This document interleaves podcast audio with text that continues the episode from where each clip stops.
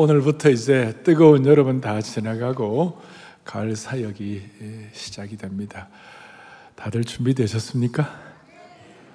어제 새벽에는 Are you ready? 그랬는데 참 특별한 주일이고, 이와 같이 우리가 오늘 회중 찬송했습니다마는 만물 신선한 것 같이 다 팔월 마지막 주 이렇게 다 새롭게 가을 사역을 시작한다는 것이 finish and start, 딱 마무리하고 새로 시작한다는 것이 얼마나 영광스러운지, 이렇게 할 수 있는 건강 주시고 믿음 주시고 은혜 주신 주님을 찬양합니다.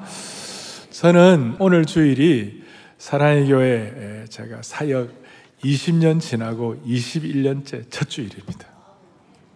여러분들은 보통이지만 저는 참 생각이 많아요. 많은 생각을 가지고 하나님께 영광 돌리고 수많은 수많은 이십 년의 많은 참 사연들이 있지만, 제가 이십 년 전에 그 팔월 마지막 주 첫 설교를, 부임하고 첫 설교를 성령이여 새 일을 행하여 주시옵소서.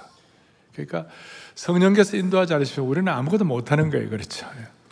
그런데 오늘 또 이렇게 새로운 차원의 이십일 년째 첫 주일을 하면서 제 마음속에 우리 성도들과 함께 좀 평생 붙잡을 수 있는 뭐가 있으면 얼마나 좋겠나, 그리고 가을 사역 동안 계속해서 집중적으로 기도할 수 있는 제목이 있으면 얼마나 귀하겠나, 이런 생각을 가지고 오늘 평생의 언약기도, 언약기도에 대해서 말씀을 같이 나누도록 하겠습니다. 오늘 시편 이십오 편을 누가 썼죠? 누가가 썼습니까? 시편 이십오 편을 누가 썼습니까? 다윗이 썼어요. 다윗이 이 말씀을 그냥 한 게 아니고, 오늘 본문 십사 절을 뒤에 보면 하나님께서 보여주신다, 보이시리로다 그랬어요. 근데 그것은 단순한 말씀이 아니고 야다라는 히브리어인데, 내가 체험했다 그 말이에요. 내가 확실하게 임상적으로 확실하게 나는 체험하고. 그래서 이 본문은 뭐 다윗의 인생 초기가 아니라 그의 생애를 다 달리고 난 다음에 뭉뚱그려서 집약적으로 말씀한 거예요. 그래서 시편 이십삼 편, 이십사 편, 이십오 편의 이 말씀들은 다윗의 생애를 응축한 것이라고 말씀할 수 있는데, 여러분 다윗은 어떤 사람입니까? 다윗은 정복왕이었습니다. 다윗은 상승장군이었습니다. 다윗 앞에서 다윗 앞에서 함부로 다윗을 이길 사람이 없었습니다. 그런 어떤 무가 강하면 문, 문사철 뭐 이런 이런 거는 좀 약할 수 있는데, 다윗은 시인이었어요. 그가 그가, 그가 대단한 시인 아닙니까? 그 다음에 뭐, 너무 귀한 어? 아내들이 있고 또 아, 귀한 아들이 있었지만, 그러나 그것 때문이 아니라 다윗은 오늘 이 본문 앞에 이십삼 편에서 여호와가 나의 목자시니 내가 부족함이 없다. 그러니까 하나님이 내 선한 목자 되시니 내가 부족함이 없다. 그러니까 오늘 주님께서 여러분들과 저의 삶에 여러 형편들이 있고 여러 조건들이 있지만 그건 다 두고 하나님이 나의 목자시니 부족함이 없다. 그런데 더 중요한 것은 그 시편 이십삼 편 마지막 육 절로 보면 나의 평생의 선하심과 인자하심이 뭐예요? 반드시 나를 따르리. 어떻게 다윗의 생애는 이렇게 고백될 수가 있었나? 아니, 이것은 다윗의 고백으로만 끝날 것인가? 오늘 저는 이십일 년 첫 설교를 하면서 여러분과 제가 제가 오늘 이 하반기 사역을 시작하면서, 제발 우리의 마음속에 하나님 이번 하반기 사역 그리고 우리의 평생 동안 하나님의 선하심과 인자하심이 정녕 확실하게 반드시 나를 따라주신 줄로 믿습니다. 이것을 그냥 고백하는 것이 아니라 완전히 체험으로. 그래서 오늘 우선 십 절에 보니까 여호와의 모든 길은 그의 언약과 증거를 지키는 자에게 뭡니까? 인자와 진리로다. 여기 언약이란 말에다가 마음에 좀 줄을 끄보세요. 하나님의 언약을 지키는 자에게 뭐예요? 인자와 진리로다. 어, 신약적인 표현을 하면 인자는 은혜입니다. 은혜와 진리로다. 예수님을 더 깊이 깨닫고 신앙의 본체에 들어가는 것이에요. 우리 편에서 하나님의 언약에 대해서 눈을 뜨고 하나님의 언약을 지킬 때. 근데 동시에 또 하나 있는 것이 뭐냐면 십사 절에 뭐가 있냐면요, 십사 절에 보면 여호와의 친밀하심을 그를 경외하는 자에게 있으면 그 다음에 뭡니까? 그의 뭐예요? 언약을 그들에게 뭐예요? 보이시리로다. 우리 편에서 하나님의 언약을 지키고 하나님 편에서는 언약을 지키는 자에게 비밀한 하나님의 예비하신 놀라운 비밀의 능력을 우리에게 부어주시는 것이에요. 그리고 이것이 다윗에게는 고백이 되었어요. 보이시리로다. 체험이 된 거예요. 아까 말한 야다 확증이 되고 체험된 거예요. 우리 찬양대가 지금 대한민국에서 좀 유일하잖아요. 뭐가 유일합니까? 잘하는 게 아니라 뭐예요? 아마 한국교회 역사상 베토벤 이 송 오브 조이를 외워서 이렇게 하는 케이스는 아마 거의 없을 거예요. 이걸, 이걸 우리가 안보라고 그래요. 안보. 우리 교회의 좋은 전통인데, 그러니까 어, 한 부서가 안보를 하니까 다른 부서도 안 할 수 없는 운명에 봉착하는 거예요. 일 부 찬양대도 이 부도 삼 부도 사 부도 다, 다 안보를 하는 거예요. 근데 왜 안보를 합니까? 안보를 하는 이유는 단순히 이걸 그냥 곡을 그냥 연주를 하는 게 아니에요. 내 삶에서 체득된 것, 내 삶에서 깨닫고 확인되고 이것이 내 것이 된 것을 고백하는 것이에요. 그러니까 안보 찬양이 은혜가 있는 것이에요. 여러분 진짜 이 찬송 하나를 하더라도 내게 체험된 것, 하나님의 언약이 내 것으로 채워된 것, 야다가 된 것, 그걸 고백하는 것이에요. 그러니까 여러분 샌드위치가 있는데 샌드위치 윗면과 아래인데 내 편에서의 한 면은 내가 하나님의 언약에 대해서 눈을 뜨고 언약을 지키고 또 하나님은 하나님 편에서 우리에게 언약의 능력을 보여주시는 것이에요. 무슨 말이냐? 저와 여러분은 이미 하나님의 언약의 자손이 된 줄로 확신합니다. 오늘 십일 절에 한번 보시라고요. 십일 절에 보면 다 같이요. 여호와여 나의 죄악이 크오니 주의 이름으로 말미암아 사하소서. 우리는 하나님의 그리스도의 보혈의 피로 우리가 우리의 모든 죄악이 크지만 하나님의 그 보혈의 피로 우리가 구원받고 새롭게 되어 가지고 하나님의 언약이 자손이 된 줄로 믿습니다. 죄악의 노예에서 하나님의 친백성이 된 것이 이건 너무나 놀라운 거예요. 이것이 얼마나 역동적, 우리가 언약의 자손이 되었다는 것이, 하나님과 우리 사이에 이 언약의 은혜가 있다는 것이 얼마나 축복된 것이에요. 이걸 그런데 일반적으로 우리가 내가 하나님의 언약의 자손이 되었다 그러면 우리가 마치 하나님께 묶여 있는 것 같아. 우리가 마치 하나님께 구속된 것 같아. 우리가 하나님께 속박되어 있는 것 같아. 그래서 내가 하나님께 뭐 이렇게 로봇처럼 꼼짝도 못하는 것처럼 그런 그런 게 아니에요. 내가 하나님의 언약의 자손이 되었다는 것이 얼마나 영광스럽고 놀라운가 하면 제이 아이 패크 같은 위대한 신앙의 선배는 뭐라고 얘기하는 이런 얘기를 하는 것이에요. 하나님의 언약은 하나님께서 우리를 축복하시기 위하여 하나님 자신을 우리에게 묶어놓으시는 거룩한 속박이다 그랬어요.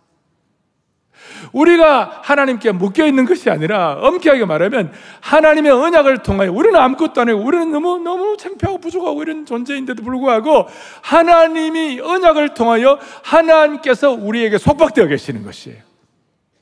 예를 들어서 어릴 때 저는 아들만 둘인데 아이들은 남자아이들은 좀 이렇게 좀 유별나잖아요. 막, 막 뛰어다니고 막 이렇게 하잖아요. 그러면 어린이 공원 같은 데 갔을 때 놀이공원 같은 데 갔을 때 요 놈을 이렇게 뭐, 뭐예요?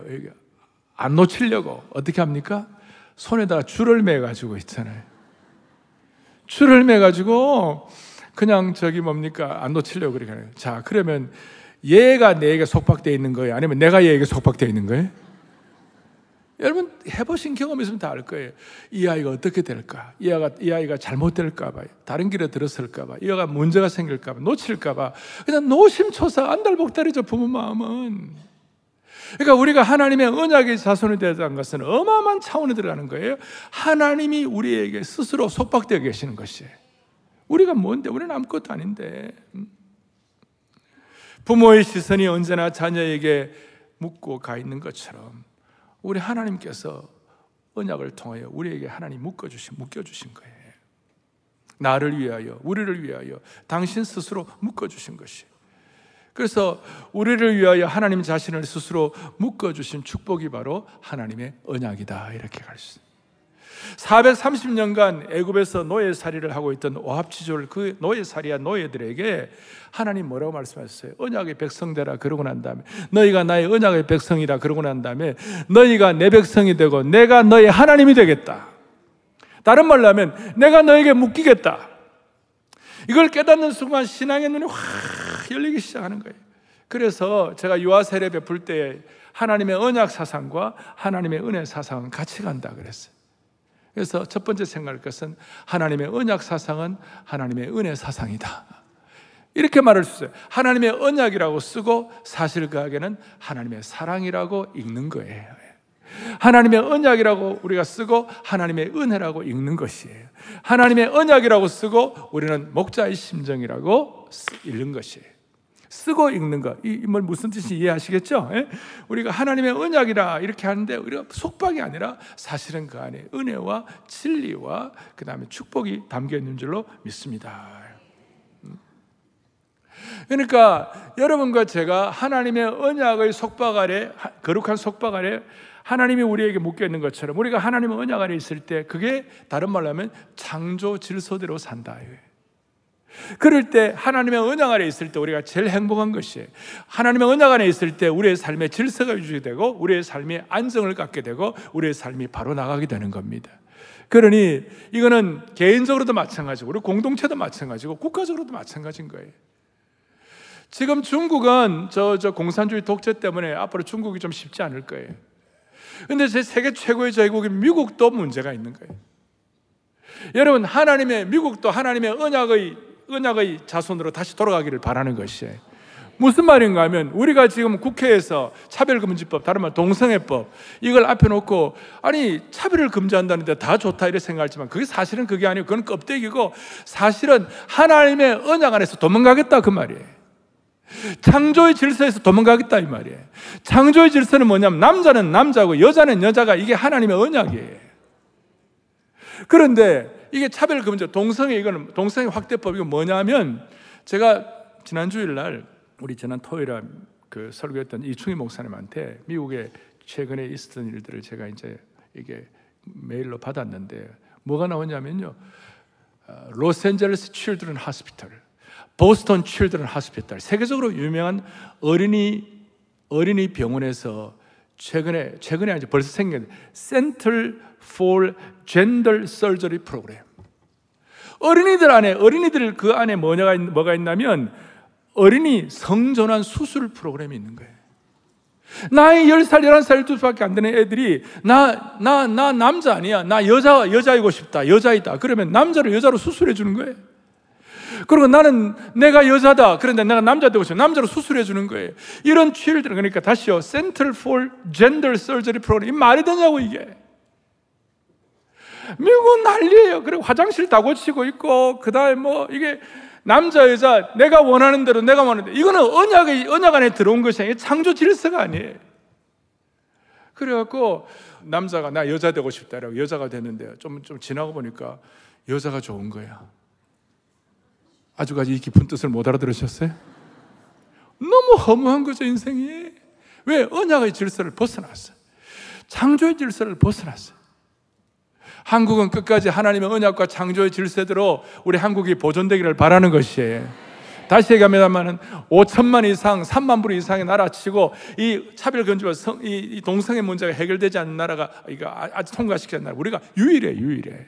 목숨 걸고 지키고 있는 거예요. 어제도 우리 좀 대형교회 목사님 몇 명이 모여 기도하다가, 이거는 우리가 목숨 걸고 지키자.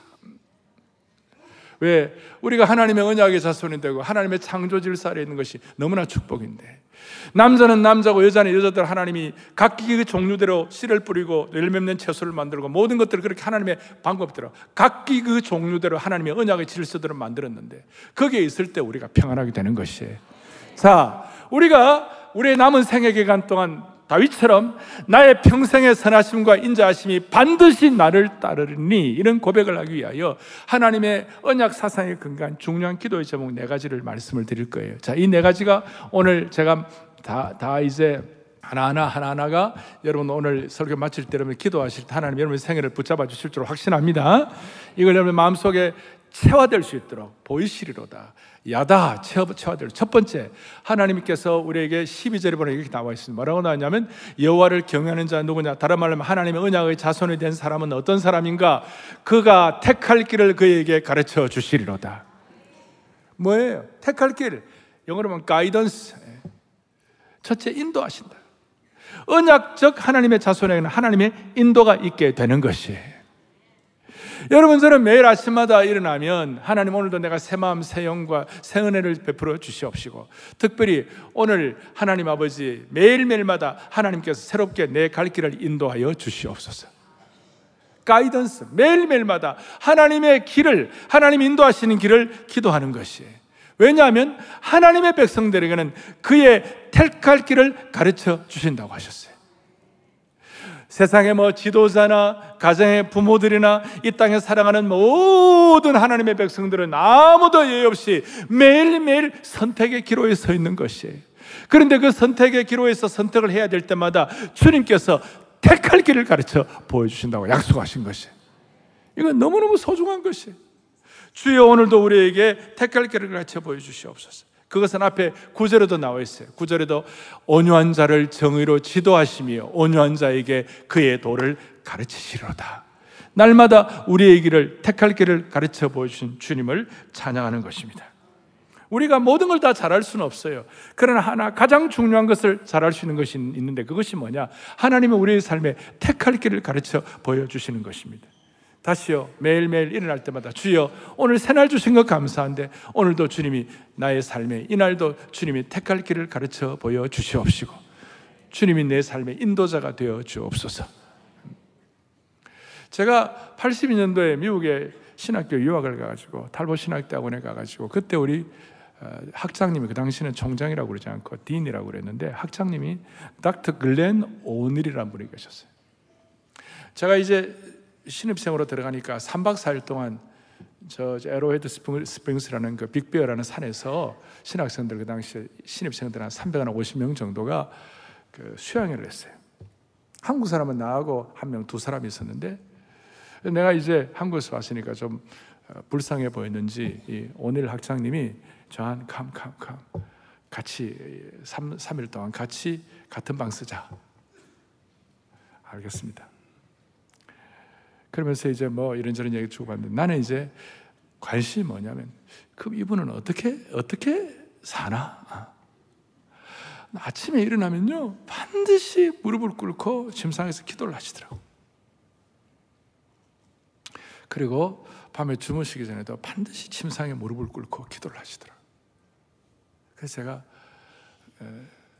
그 뭘 아침에 일어나서 무릎 꿇기도 뭘 기도하시느냐 물으니까, 매일 아침마다 일어나서는 Pray for guidance, 하나님 내 길을 오늘도 인도하여 주시옵소서. 주무시기 전에는 뭘 기도하느냐 물어보니까 Pray for thanksgiving, 오늘도 하루 하나님의 인도하심 때문에 감사합니다. 가이던스와 감사, 이 두 가지가 학장님에게 갔어요.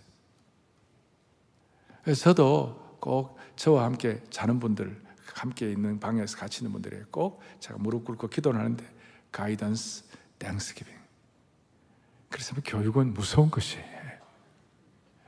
여러분과 제가 매일 아침마다 일어나서 마음에 무릎을 꿇고, 아니면 무릎 꿇고 정말 침상에서 하나님 오늘도 택할 길을 가르쳐 보여주실 줄을 확신합니다. 이것이 여러분들 지피에스란 말 알죠? 예? 여러분들의 삶의 내비게이션이 될 거예요.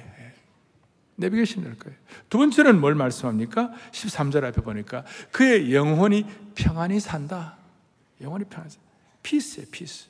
지피에스, 지피피예요. 평안히 산다. 하나님의 언약의 기도 안에는, 언약적 기도 안에는 우리의 영혼이 평안히 사는 것이 포함되어 있는 것이, 여러분과 제가 영혼이 평안한 축복을 주시기를 바라는 것입니다. 국가 고위직에 계신 어떤 분이 저한테 그런 얘기를 하더라고요. 목사님, 나 좀 제발 마음 좀 편하게 살고 싶습니다. 아니, 당신 뭐 잘 나가는데 뭐 마음 편하지 못할 이유가 뭐 있냐? 아, 목사님 아닙니다. 날마다 내 마음이 복잡합니다. 마음 좀 편하게 살고 싶다고. 그래서 내가 그랬어요. 당신 마음이 평안해지려면 당신의 영혼이 평안해야 한다고. 영혼이, 영혼이 평안해야 육신이 평안한 줄로 믿습니다. 여기서 말하는 이 평안은 단순히 뭐 영혼이 평안한 정도가 아니라 영혼의 평안함을 통하여 유발되는 모든 삶의 전 영역에서 하나님께서 평안함을 허락해 주시는 것이에요. 우리 육신의 삶의 질을 새롭게 하는 거예요. 그래서 이 이에스브이라는 요즘 새로 나온 영어 성경 번역이 있는데, English Standard Version이라고 있는데, 그 유명한 성경에는 영혼이 평안하다는 말을 웰빙이라고 해서 웰빙. 저와 여러분의 삶에 웰빙이 되려면, 삶의 전 영역에서 평안함이 있으려면 영혼이 평안해야 되는 것이에요. 영혼이 평안해야 나머지 육신의 삶의 영역이 평안해지는 것이에요. 하나님과의 영혼의 평안함을 통하여 나머지 삶의 전 영역에서 평안한 축복을 저와 여러분에게 주시기를 소망합니다. 반드시 영혼이 평안한 축복. 그런데 영혼이 평안하려면 영이 육을 지배해야 돼. 영이 육을 지배하려면 오늘도 성령께서 여러분들의 생각을 주장하여 주셔야 되는 것이에요. 육신의 생각은, 육신의 사람은 육신의 생각을 하지만 성령의 사람은 성령의 생각을 하게 하시는 거예요. 그러니까 성령이 영이 육을 통제하게 되면, 성령이 영, 영혼이 평안한 축복이 되면 육신의 평안이 자연스럽게 따라와 가지고 우리의 삶이 평안한 하나님의 언약의 축복의 경제에 들어가게 되는 겁니다. 할렐루야. 예. 많은 사람들이 불안합니다. 가인의 자손들은 다 불안합니다. 가인이 뭐라고 그랬습니까? 아담의 자손인 죄 문제가 해결되지 않는 모든 사람들은 그 죄 때문에 누가 나를 죽일까? 누가 나를 어렵게 할까? 누가 나를 해코지할까? 아니면 오늘 무슨 불운한 일이 나면 어떡하나? 오늘도 뭐 재수없는 일이 있으면 어떡하나? 세상 사람들 입장에서 날마다 벌벌벌 떨잖아요. 그러니까 아이고 뭘 좀 안다는 점쟁이 집 앞에 사람들이 그냥 뭐 뭐 뭐 문제 인산연애 이러는 거예요. 왜? 다들 영혼이 불안한 거예요. 다들 영혼이 영혼이 정말 안성이 안 되는 거예요. 뭐 어떻게 될지 모르니까. 하나님께서 하나님의 언약의 자손들, 평생의 선하심과 인자하심이 정령 따르는 인생들에게는 영원히 평안한 축복을 주시는 줄로 믿습니다. 우리는 가인의 후예가 아닙니다. 우리는 다윗의 자손 예수 그리스도 은혜와 진리의 세계에 우리가 거기에 언약의 자손으로 발을 디딘 주의 귀한 백성들인 줄로 확신하는 것이에요. 자, 영원히 평안한 축복을 받으면, 오늘 이 자리에도 어제도 제가 문자를 받는데, 목사님 우리 교우 어떤 분 가운데 지금 암수술 들어갑니다. 오늘 예배 드리고 수술하러 들어갑니다. 제가 어떻게, 뭘 어떻게 하겠습니까? 오늘 제가 믿기로서는 주님 앞에 수술을 들어가도 하나님 영혼의 평안한 축복을 주셔가지고 그, 그 어려운 삶의 경제에서도 하나님 세상 사람들을 알지 못하는 기적과 치유가 일어나게 하여 주십시오. 이걸 우리의 마음속에 소원을 해야 되는 거예요. 간절한 마음으로 하죠. 자, 그렇게 되면 그 다음에 무슨 일이 벌어지냐면, 그의 자손은 땅을 상속하리로다. 영어로 보면 succession, success, succession, inheritance, 지피에스, guidance, peace, 이렇게 상속하는 거예요. 여러분, 땅을 상속한다고 그랬는데 이게 무슨 뜻인가 하면, 자손이 땅을 상속한다는 말은 구약에서 이 땅은 축복의 대명사예요. 그러니까 그냥 단순한 땅이 아니라 이것은 기업이에요. 나봇 같은 사람은 그 땅 포도원을 아합이 왕이 노려가지고 압박을 하고 죽이려고 그러면서 빼앗으려고 그랬을 때 웬만하면 줘버리죠. 그런데 나봇의 입장에서는 이것이 하나님이 내게 주신 귀한 유업이라고 생각하니까 목숨 걸고 지켰어요. 그만큼 이 땅은 어떤 축복의 대명사가 되는 것이에요. 오늘 그의 자손이 땅수, 땅을 상속한다는 말은 하나님이 주시는 이 지경을 넓히는 축복뿐만 아니라 무슨 은혜를 주시는가 하면 영적 기업까지도 허락해 주신다 이 말이에요. 우리의 자녀들이 영적인 은혜를 받아가지고, 우리의 자녀들이 영적으로 성숙해가지고, 우리의 자녀들이 부모의 두통거리가 아니라 하나님 앞에서의 자랑거리가 되는 줄로 믿습니다. 이거예요. 그러니까 자녀들이 하나님 앞에서 자랑거리가 되도록 만들어주시고, 그 자녀에게 믿음의 계승이 되도록 만들어주시는 거예요. 그리고 부모의 언약의 기도가 자녀의 평생의 축복이 되도록 만들어주시는 줄로 확신합니다. 그러니 물리적인 땅 정도가 아니라 영적인 땅, 영적인 땅의 그, 그, 그 축복의 어떤 그 자리에 입주할 수 있도록 입주권을 주시는 것이에요. 그래서 하나님께서 하나님께서 주시는 이 땅의, 땅의 상속권, 자녀들이 받는 축복들, 믿음의 세대 계승, 영적인 영역 확대, 이 은혜를 여러분과 제가 받아 누릴 수 있기를 바라는 것이에요. 나중에 이것이 요한계시록에서는 새하늘과 새 땅까지 연결되는 겁니다. 그러니까 특별하게 하나님이 예비하셔서 바울처럼 고생하고, 특별하게 하나님이 예비하셔가지고 모세처럼 쓰시는 그런 특별한 사람들 외에는 웬만하면 이런 언약적 기도를 하게 되면 우리의 삶에서 자녀들에게 믿음의 계승이 되는 줄로 믿습니다. 이렇게. 여러분들, 여러분들의 자녀들이 여러분들의 정말 자랑거리가 되기를 기도하시기를 바라는 것이 언젠가는 그렇게 될 거예요. 하나님 앞에 반드시 오늘 이 기도가 이번 주간에 응답되게 하여 주시옵시고 여러분 전생애를 통해 확정되게 도와주시기를 바라는 것이 새하늘과 새 땅에 들어갈 수 있는 입주권을 주신 주님을 찬양하는 것이. 자, 세 가지 지피에스. 첫째 G가 뭐죠? 가이던스. 두 번째 P는 뭐죠? Peace. 세 번째 Successor. 그 자녀들이 땅을 상속받고 Inheritance 기업이에요. 근데 지피에스만 있으면 뭐예요? 이 지피에스가 작동을 해야지. 이 세 가지보다도 가장 강력한 기도의 제목이 뭐냐? 오늘 십사 절에 이렇게 나와 있어요. 뭐라고 하냐면 다 같이 보죠. 여호와의 친밀하심이 그를 경외하는 자들에게 있도다. 할렐루야. 언약적 기도의 마지막 절정은 뭐냐? 하나님과의 친밀함입니다. 영어로 하면 intimacy. 하나님과의 친밀함. 앞에 있는 세 가지도 다 귀하지만 오늘 이 하나님과의 친밀함에 대한 우리의 간절한 기도와 소원은 정말 소중한 것이에요.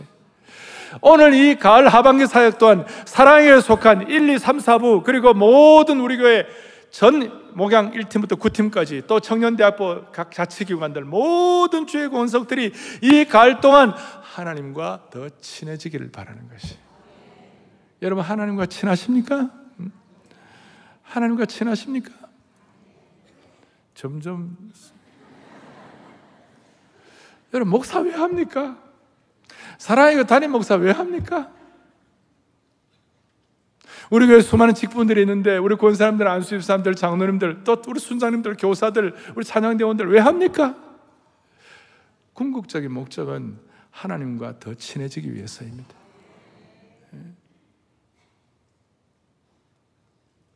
사람은 다 행복하기를 원해요.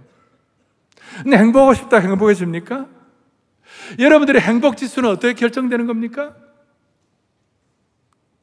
앞으로 하나님의 언약의 자손으로서 언약적 기도를 하는 모든 주의 신실한 권속들은 믿어야 되는 게 있는데 여러분들의 행복은 어떻게 결정되는가? 하나님과 친해지는 것에 의해 결정되는 것이에요. 그러니까 행복지수는 하나님과의 친밀지수에 의해 결정되는 것이에요. 자, 씨에스 루이스라는 귀한 신앙의 선배는 뭐라고 얘기를 하느냐면요. 같이 보죠. 외부 사정이 다 좋아도 진정한 행복은 당신이 함께 살아가야 하는 사람들의 남편 동지 여러분, 여러분의 행복은 아내의 성질에 달려 있는 거예요. 자매님 여러분, 여러분들의 행복은요 남편의 성격에 걸려 있는 것이에요. 너무너무 중요한 거예요.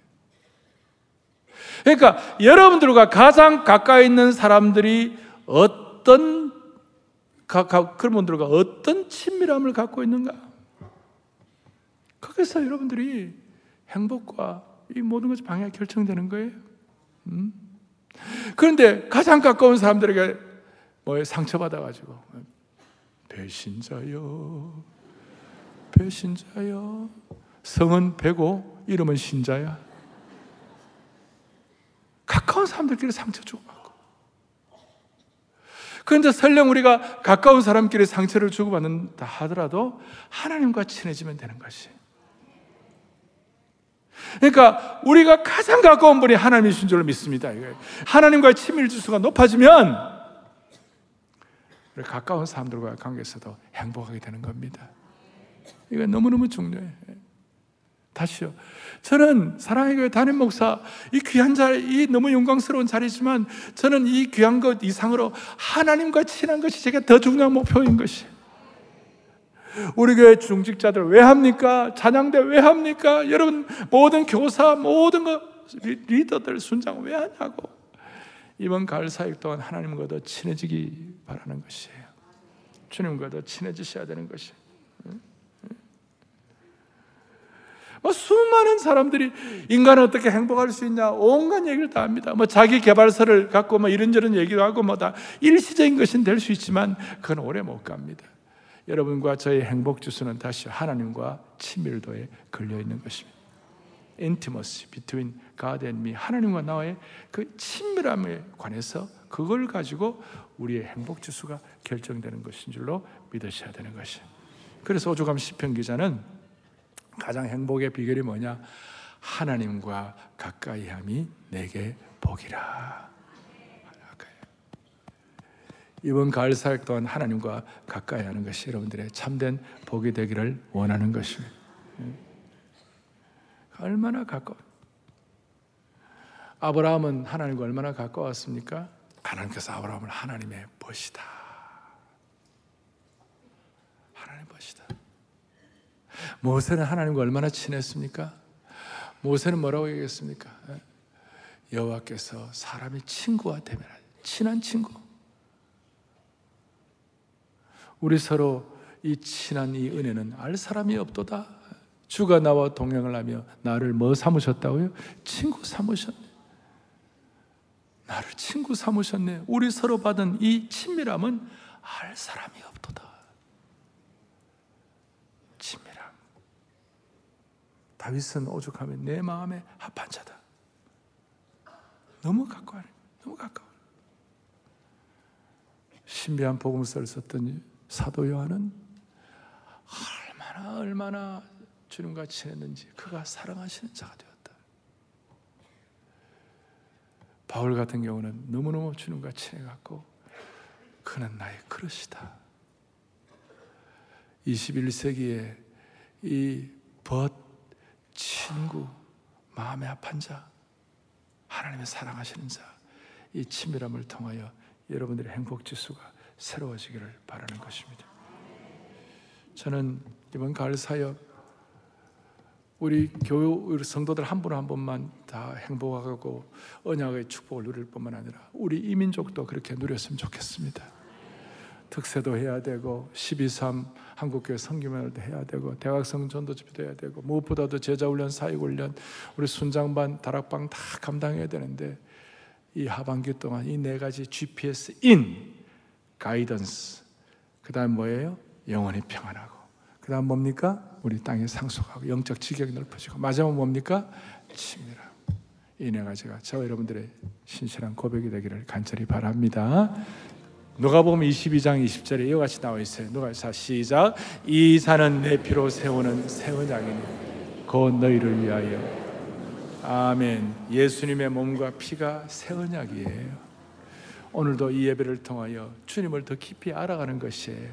그러면서 우리는 주님이 우리에게 허락해 놓으신 이십일 세기 이 귀한 가을 기간 동안 하나님의 그 친밀함을 통하여 모두가 다 네 가지 받아 누리면서 예수 어린 양 존귀하고 예수 어린 양 언약의 이름이고 예수 어린 양 응답의 이름임을 고백하기를 바랍니다. 다 손을 펼치시고 예수 어린 양 존귀한 이름.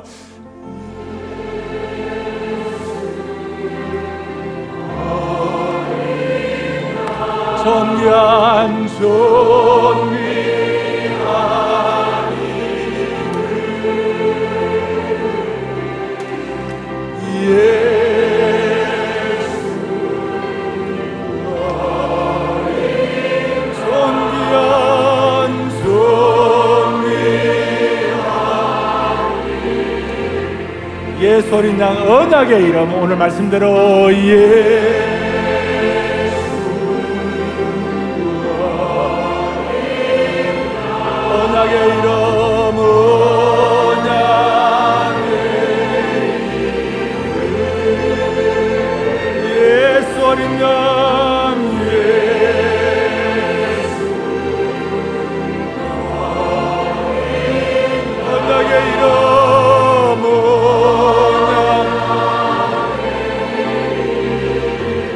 기도를 반드시 응답할 걸 믿으면서 응답의 이름 예수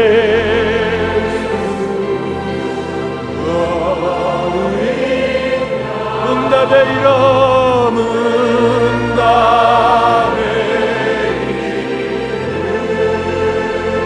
예수 어린 양 예수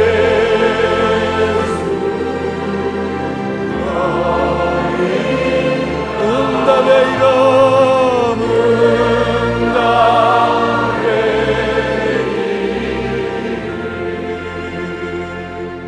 오늘 이 네 가지 말씀 받고, 오늘은 제가 뭐 여러분들의 특별하게 설교를 한다는 것보다도 마치 제자 훈련하듯이 신방 가서 말씀 전하듯이 제가 차근차근 말씀드렸는데 여러분 다 이해하신 줄로 확신합니다. 이해하고 깨닫기만 하면 안 되고 여러분들 것으로 체화가 돼야 되는 것이에요. 야다가 돼야 돼, 야다가. 자, 네 가지 기도 제목 마음을 다해 같이 하겠습니다. 하나, 인도하심 가이던스를 해요. 시작. 매일 아침에 일어나는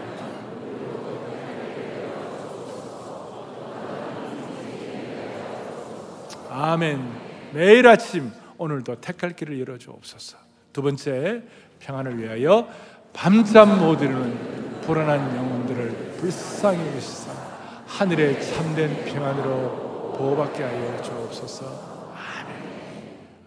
아멘. 세 번째, 상소에 관하여 부모의 언약의 기도가 자녀의 평생의 축복으로 이어지는 믿음의 명문가문을 상속하게 하여 주옵소서. 아멘.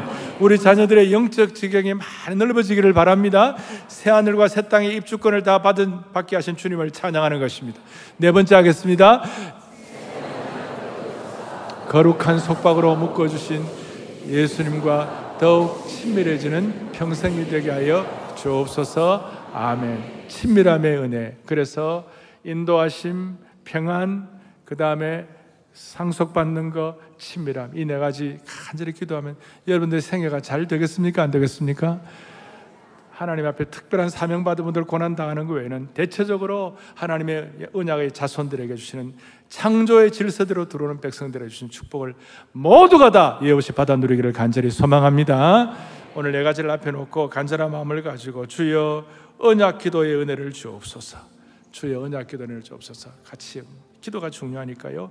주여 언약기도의 은혜를 주옵소서. 가을 사이에 포문을 여는 기도를 하겠습니다. 주여 언약기도의 은혜를 주옵소서. 주여 언약기도. 두 번 크게 외치고 기도하겠습니다. 주여 언약기도의 은혜를 주옵소서. 주여 언약기도의 은혜를 주옵소서. 하나님 아버지, 하나님 아버지, 우리 온 성도들 평생을 복되게 하시고 자비로우신 하나님 아버지, 우리가 이렇게 간절히 기도한 것 주님 앞에 상달된 줄로 확신합니다. 주님께서 우리 위하여 언약으로 묶임 받으신 것 감사 감사 올려드립니다. 우리 이번 가을 사역 기간 동안에 모든 우리 주의 권속들 네 가지 확실한 언약의 자손들 되게 하여 주시옵시고, 아브라함처럼 모세처럼 다윗처럼 아브라함처럼 어떤 상황에서도 주님과 친밀하여 믿음으로 전진하게 하여 주시옵시고, 모세처럼 벗이라 칭칭함 받아 다른 사람을 위하여 중보기도 하게 하여 주십시오. 다윗처럼 하나님 아버지 마음의 합한 자가 되어 주님의 마음을 시원하게 하게 하여 주시옵시고, 요한처럼 하나님의 사랑에 감흡하고 바울처럼 하나님의 은혜에 사로잡히는 이 시대의 영광스러운 그릇되게 하여 주실 줄로 믿습니다. 아니, 우리가 이런 기도가 반드시 주님 앞에 응답받을 줄로 믿습니다. 모든 영광을 주님께 올려드리며 우리의 생명과 소망이 되시는 예수 그리스도 이름 받들어 간절히 기도 올리옵나이다. 아멘.